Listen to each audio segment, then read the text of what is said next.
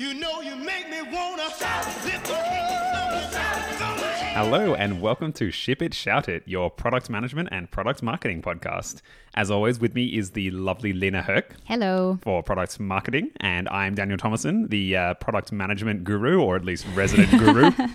So this is the final episode of Yeah. season two, episode episode ten. Can you believe it, Lena? Crazy.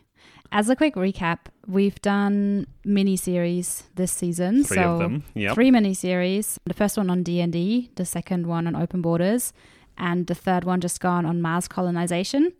Each one of them, three episodes. One on discovery, one on delivery, one on launch. Go back and listen to them again. They were great. Can highly recommend the D and D one. That was my favorite one, predictably. Which one was your favorite? I think the Mars colonization I thought- I thought you'd say that. That was just really fun to think through. yeah. Anyway, yeah. So last episode, if you miss us, you know, there's there's plenty of stuff to listen Plenty back to. Plenty of so, back back content, back Where- back catalog. Yeah, you'll be fine. Yeah. This last episode, though, we really wanted to wrap it up, I guess. So we have never talked about the what Daniel calls the autumn years of a product. Euphemism And- central here. Uh, yes, exactly. And this is the autumn episode of season two. Oh yes. So yeah, we'll talk about retirement today. We don't want products just stacking up all around us. exactly We can't building this like monster thing Yeah. we we also want to retire things so that's what that's the topic of today's episode very very fitting clearly it's not a mini series it's a one-off Yeah. Still fine i think we think you'll still enjoy it. Mm-hmm. so, I guess the first point though, let's let's set a bit of groundwork, and that's that there's a whole continuum here of retirement, and that is your product exists at different levels of granularity. So we could retire everything from a feature, so something very, very, very granular, Mm-hmm. through to retiring the entire damn product. You no longer produce it, or, or I guess one layer above that is that you just retire the whole company. You- Yeah, right. You don't exist anymore. Usually Yeah. that is is called bankruptcy. Bankruptcy, yeah. exactly. Oh, well, sometimes it's prompted by bankruptcy, or it could be a sort of strategic decision. You go, yeah, Yep. you know what? I just want to also retire myself and go and live on the Bahamas. Mm-hmm. We're shutting down the company. So today, that's very i mean that's very severe though you might be like we're selling the company well, that's not really retiring it though. It's sort of, no but you're if you're retiring I guess. Anyway, today we're going to focus on features and then talk a little bit about retiring products at the end. We won't get to the retiring your whole company. That's possibly best for best left for an M and A. that would have been a mini series i that, feel like that's a whole that's a whole mini series, maybe a whole season. So yeah, focusing on features today. I guess the first question we should ask ourselves, like, and we sort of alluded to that, why retire features? Yeah. Why do you ever want to get rid of something that you built so carefully? Like, you know, all those questions that product managers and product marketers ask themselves, and so like sweat and tears going into all these products. I know. And then you just want to get rid of them? You've got your stack of post-its. You know, you know what the job to be done is. Why would you? Why would you throw away all Like, that yeah, work? exactly. It's the it's your mother's approach to products and to things that she's bought. It's the just keep stacking up. Hi, Mama. Yeah, exactly. if you're listening, hi Ingrid. Well, okay. So I think there is a reason though, there, right? there is a reason. Okay, what is that? So I I guess the reason is that you want to focus on what you're good at and where your core value is. Mm-hmm. What do your customers really want from you and what do you want to provide, I guess, without any kind of peripheral Stuff. stuff that's not needed and that might detract from your core value really. And or at least uh, dilute your attention, right? And and your customers' attention. Yeah, exactly. So recently for me, a, weird buzzword has been razor sharp focus. Oh. I've been using it. Well, I don't know why. Oh, dear. But I want to use it again now. Oh dear. so I guess So like razor, RS, razor sharp focus Okay. on your core value and what you provide to your customers, really. Right. Yeah, that makes sense because I guess you'll have experiments with experimented alo- along the life of your company or the life of your product with a few different arms. Yeah. and they probably and that's a good thing, right? Like you want to test things out. Yeah, but it'll become a bloated mess if you don't say, okay, hang on, those arms that we explored are they still within our core core values? Exactly. Okay. Yep. you're right like either you've you've tried a few different things and are sort of finding out what it is that your business should be doing or i guess another thing that might have happened is that you started in a certain direction or a certain line of business and then you pivoted at some point and now you're carrying this old feature that doesn't quite fit in there anymore Yeah, it makes sense. Yeah. That's one reason. I guess as a second reason, it might also be that like your the feature you want to retire doesn't really pay its way mm. anymore. Right. And so in terms of the cost to maintain it, that might that, that cost might actually be higher than the value it brings in. Mm. And I think that's an interesting point because that's a very difficult calculation. How do you how do you calculate what the value of this feature is? Can you I mean you might be able to calculate the revenue of the feature, but if it's part of the whole product, how can you cal- calculate its part of the revenue or you know something like that? It's it can be a bit tricky, I think, but it's a good way a good exercise anyway to think it through and think, hey, is this actually still providing more value than it costs? Mm. Because again, even if it's part of your core value offering and something that customers really want, it's still diluting that razor sharp Yeah. focus if you're if you're you. maintaining it and just cognitive overload for your product teams, for your engineering teams of maintaining another service, another feature. It starts to add up over time, and so Oh, totally. Yeah, I mean, just thinking about the company I work in, it's kind of like a data company, and um, within our platform, we have so many different components that users can choose from, and we regularly get rid of some of the components just hmm. because the list gets so long that people just get confused. When should I use what? Why should I use it?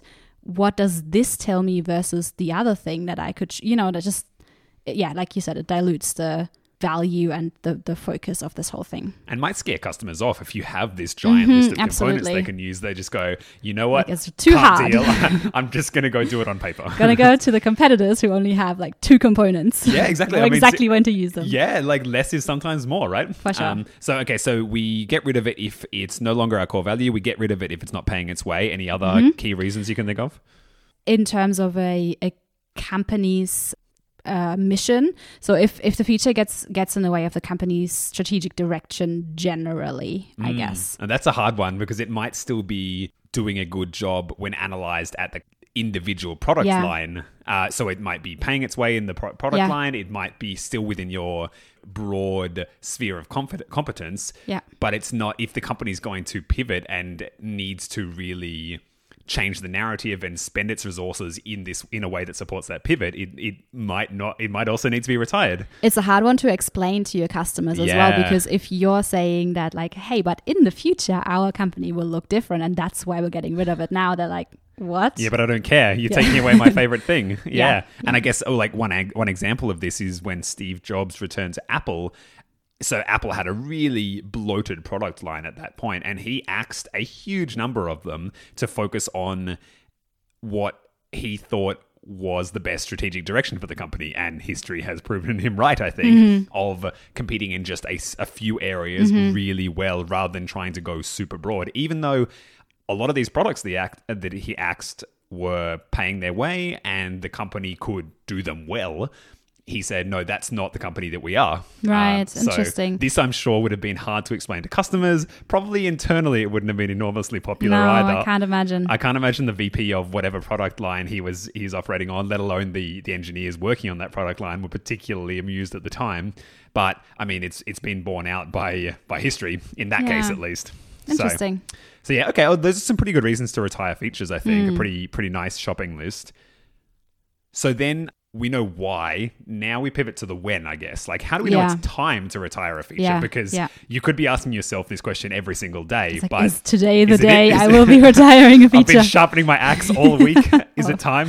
But I guess you you want to have a few leading indicators, a few a few kind of metrics Mm-hmm. that you can keep your eye on, and they will be the alarm bells rather than you needing to sort of wander around the buil- the building with a homicidal gleam in your eye. In my view, as a product manager, I think the same two metrics that you use to measure the success of a new a new product uh-huh. are the are the metrics that you use to see okay this existing product is starting to wane. Hmm. And so it's the same at least categories of metric which are usage and then value.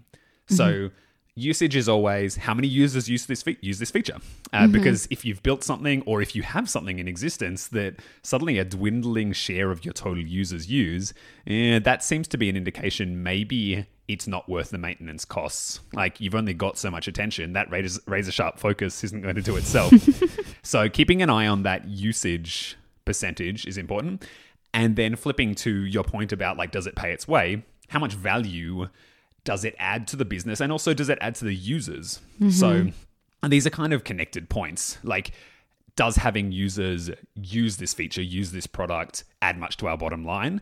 And then on the flip side how much value do those users get out of this, this feature? Because if that's enormous even if the product doesn't add money per se it might be adding so much of a good experience to those users that it's a critical part of why they stay with your company. And so, hence, sort of implicitly, it's still adding pretty good value to the business. Hmm, so, some sort sense. of, yeah, I guess like a broad definition of value created is mm-hmm. fairly important. But yeah, how much is it being used? How much value is it creating? That's the sort of two canaries in the coal. Those are the those are the canaries in the coal mine. I think.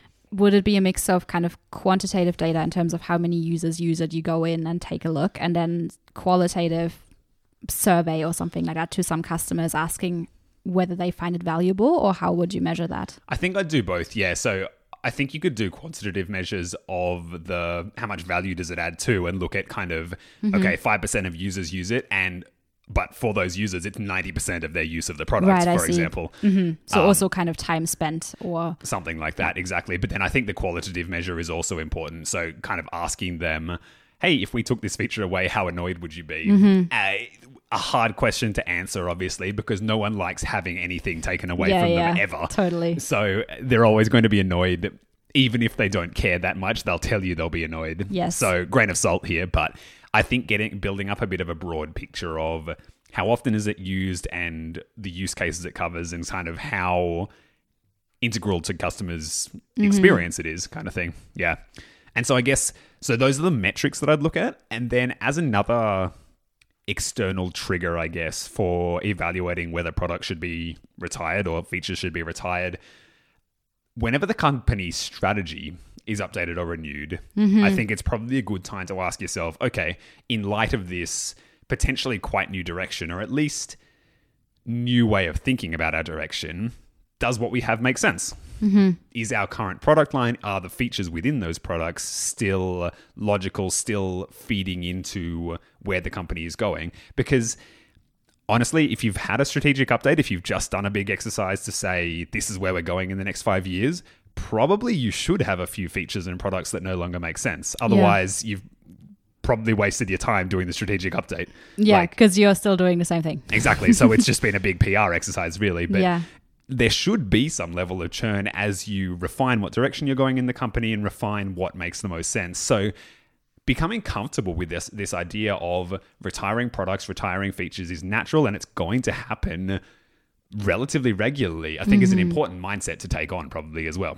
Yeah, I agree. And so that that leads nicely into The once how, we've decided, yeah, exactly. So Like we've got the why and the when. now the how exactly, and Yeah. how do we do it gracefully specifically? Exactly. I think that's that's the big thing. So like I'd like to talk about graceful communication now. Yeah, very good. And- You're the expert. Exactly. There's one of my favorite things, so that's perfect. um so yeah, exactly. Like how should we retire or how should we communicate the retirement more so? So I think ideally we would want to look at who uses this feature and then we would want to send those users a warning that retirement is coming. Death is coming. exactly. exactly those words Okay. in bold. In bold. I think going back to what you said as well with the whole loss loss aversion, people are angry when they lose stuff, even if they don't use it. I think you you want to make a decision about this for your company, but it might be a good idea to only send the people who are actually using the feature a this warning. Makes sense. death is coming warning. Because if you all of a sudden let everyone know and 95% of all your users hadn't actually been using the feature all of a sudden those people are like what i don't want to use lose that like Yeah. that's one of my favorite things Exactly. No, it's not. so, yes, data says no but i yeah i think telling the people for whom it matters is important. Well, the the problem with telling the people for whom it doesn't matter is less that they care about feature X and more that they then think, hang on, if they've killed feature X, my favorite feature will be the next on the chopping block potentially. Sure, or they're like, well, their their product is decreasing. Yeah. It does that worth it. mean yeah, exactly. Like they they are making things smaller for me. They Yeah. they are offering less. Exactly. Less is worse in my in my head I as mean, a yeah, user. exactly. Yeah. Yeah, makes sense. So yeah, I think try to identify those ones who love and use the feature. Let them know Mm-hmm. with plenty of time warning. Yes. I think also clear communication about, like I said, when the feature will be retired, but also what will happen when this feature is retired. If I have anything saved in there, like projects, data, files, whatever else, how will that look for me? Will that be saved in any way? Or will I have access in any way? Do I need to download stuff beforehand? You know, kind of just like a here is a plan. This is what it's going to look like. These are the things that you need to do to make sure that you can, you know, save your stuff or you're not left left like wishing exactly wishing you had taken action or something like that. Yeah, you can trust like we know you've created value through our product and we're going to make sure you don't regret having done so. Exactly, exactly. And you're not you're not going to lose your data, Precious whatever. things. Yeah, Exactly. yeah. I think also, and I know this this sometimes happens.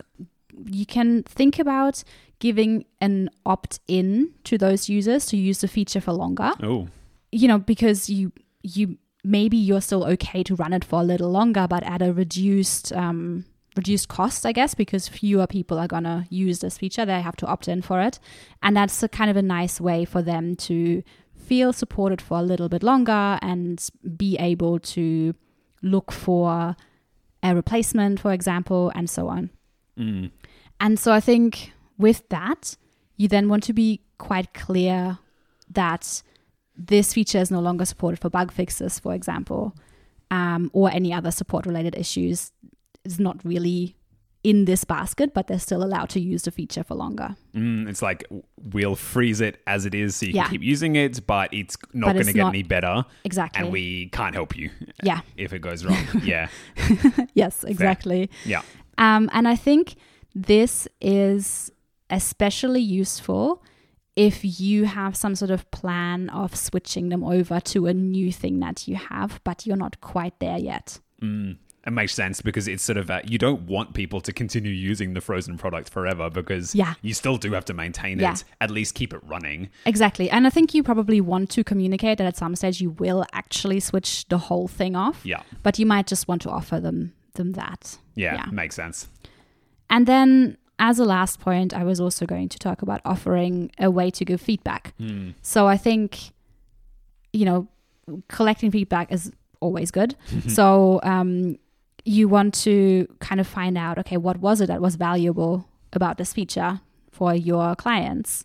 Uh, what problem did it solve for the users? Learning about that might then inform future strategies, for example, and um, yeah, can't hurt. Yeah, I mean, super valuable for your learning. But I think even just giving people a microphone to say, Yeah. I'm angry that you took this away. Yeah. Can sometimes blunt that bad feeling because even if it doesn't change your plan at all, and even if you retire it, people feel like they've been heard and like the company's not just trampled on them. And Mm-hmm. yeah, you're not just axing it, you're actually asking, you know, you you've communicated it in a good way and then you're saying, and we'd love to hear from you. Exactly. So I feel like, okay, yes, I'm annoyed the, the, the feature's gone, but at least this company still cares about Yeah. me to some Yeah. extent. And so just Yeah. as a as a narrative thing, again, I think it's quite helpful. Yeah, and exactly. Cheap as well. Absolutely. Circling back, now that we know why you'd want to retire features, what timing there is, when, Mm-hmm. I guess, and now we've talked about how to do it gracefully, which I like a lot.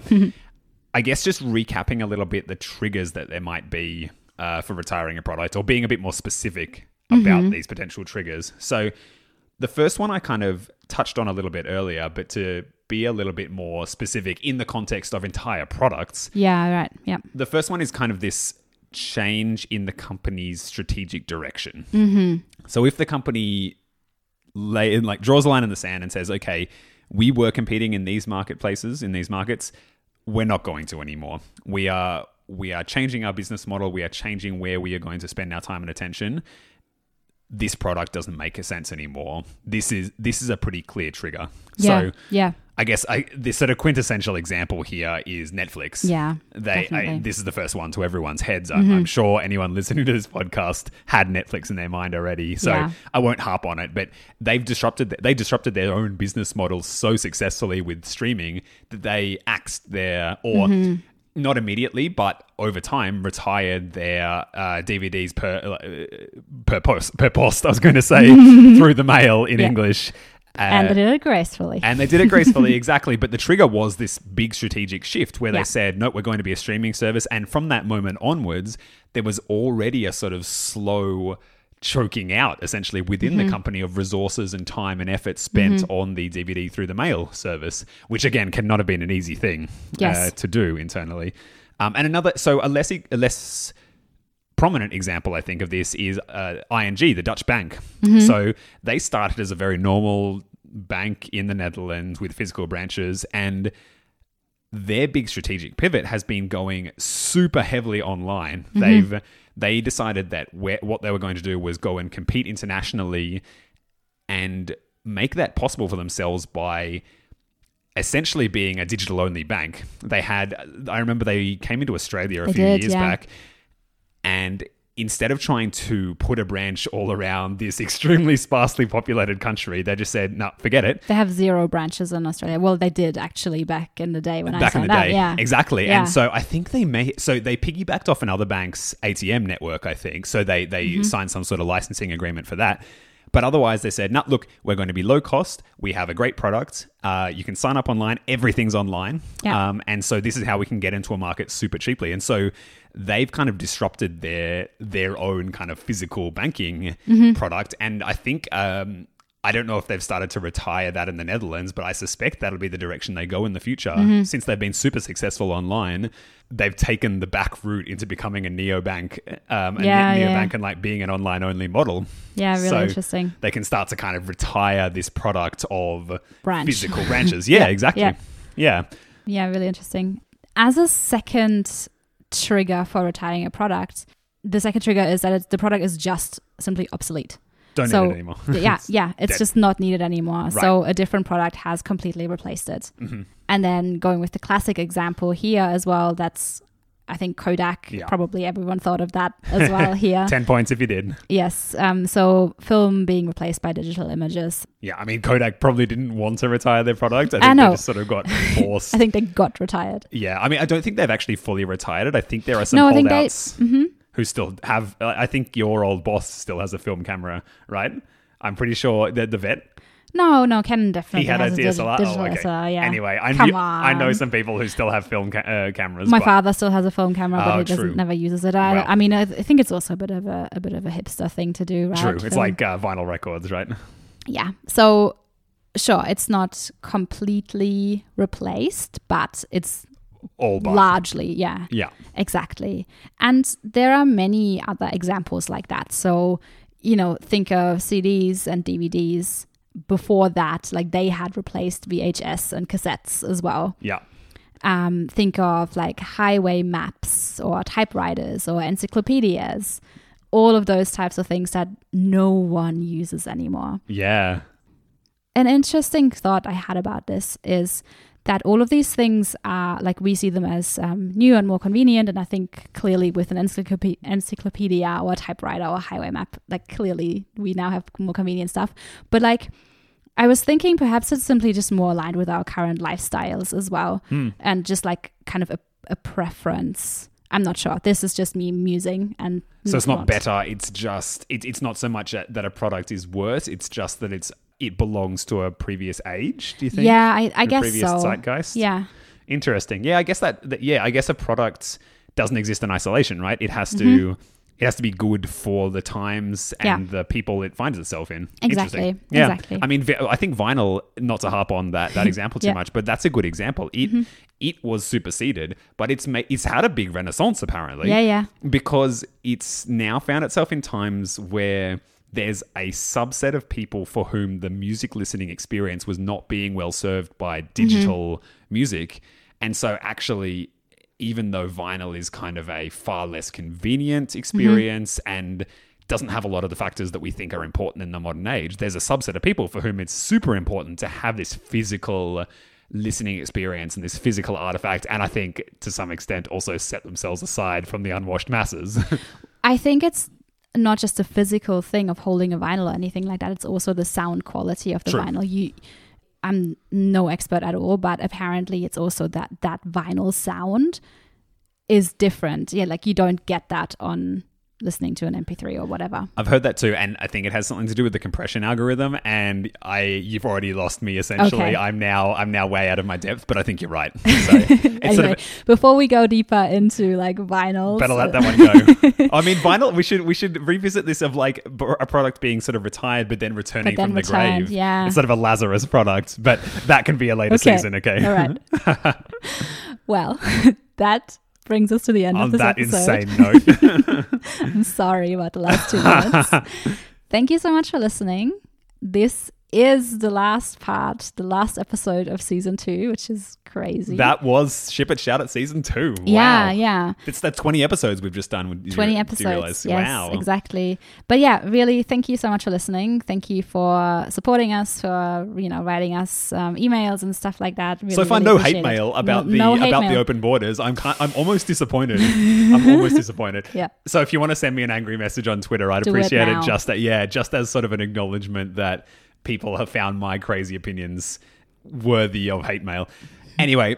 We're going to go get to work on season three. Yes. So winter winter is coming. We're going to kind of go into hibernation, but in the But meantime, yeah, it's just it'll look like hibernation, but it will not be hibernation. the recording the studio feet is are still working going really fast exactly underneath the underneath the table exactly the recording studio is still buzzing so Yes. stay tuned on social media linkedin twitter all your favorites your favorite place to to doom scroll uh, for hints about what's coming in season three we're very excited Yeah. And then we should be back uh, sometime in t- early 2021 Yes. uh, and so looking forward to seeing you then take care till then Talk to you then. Bye. Bye.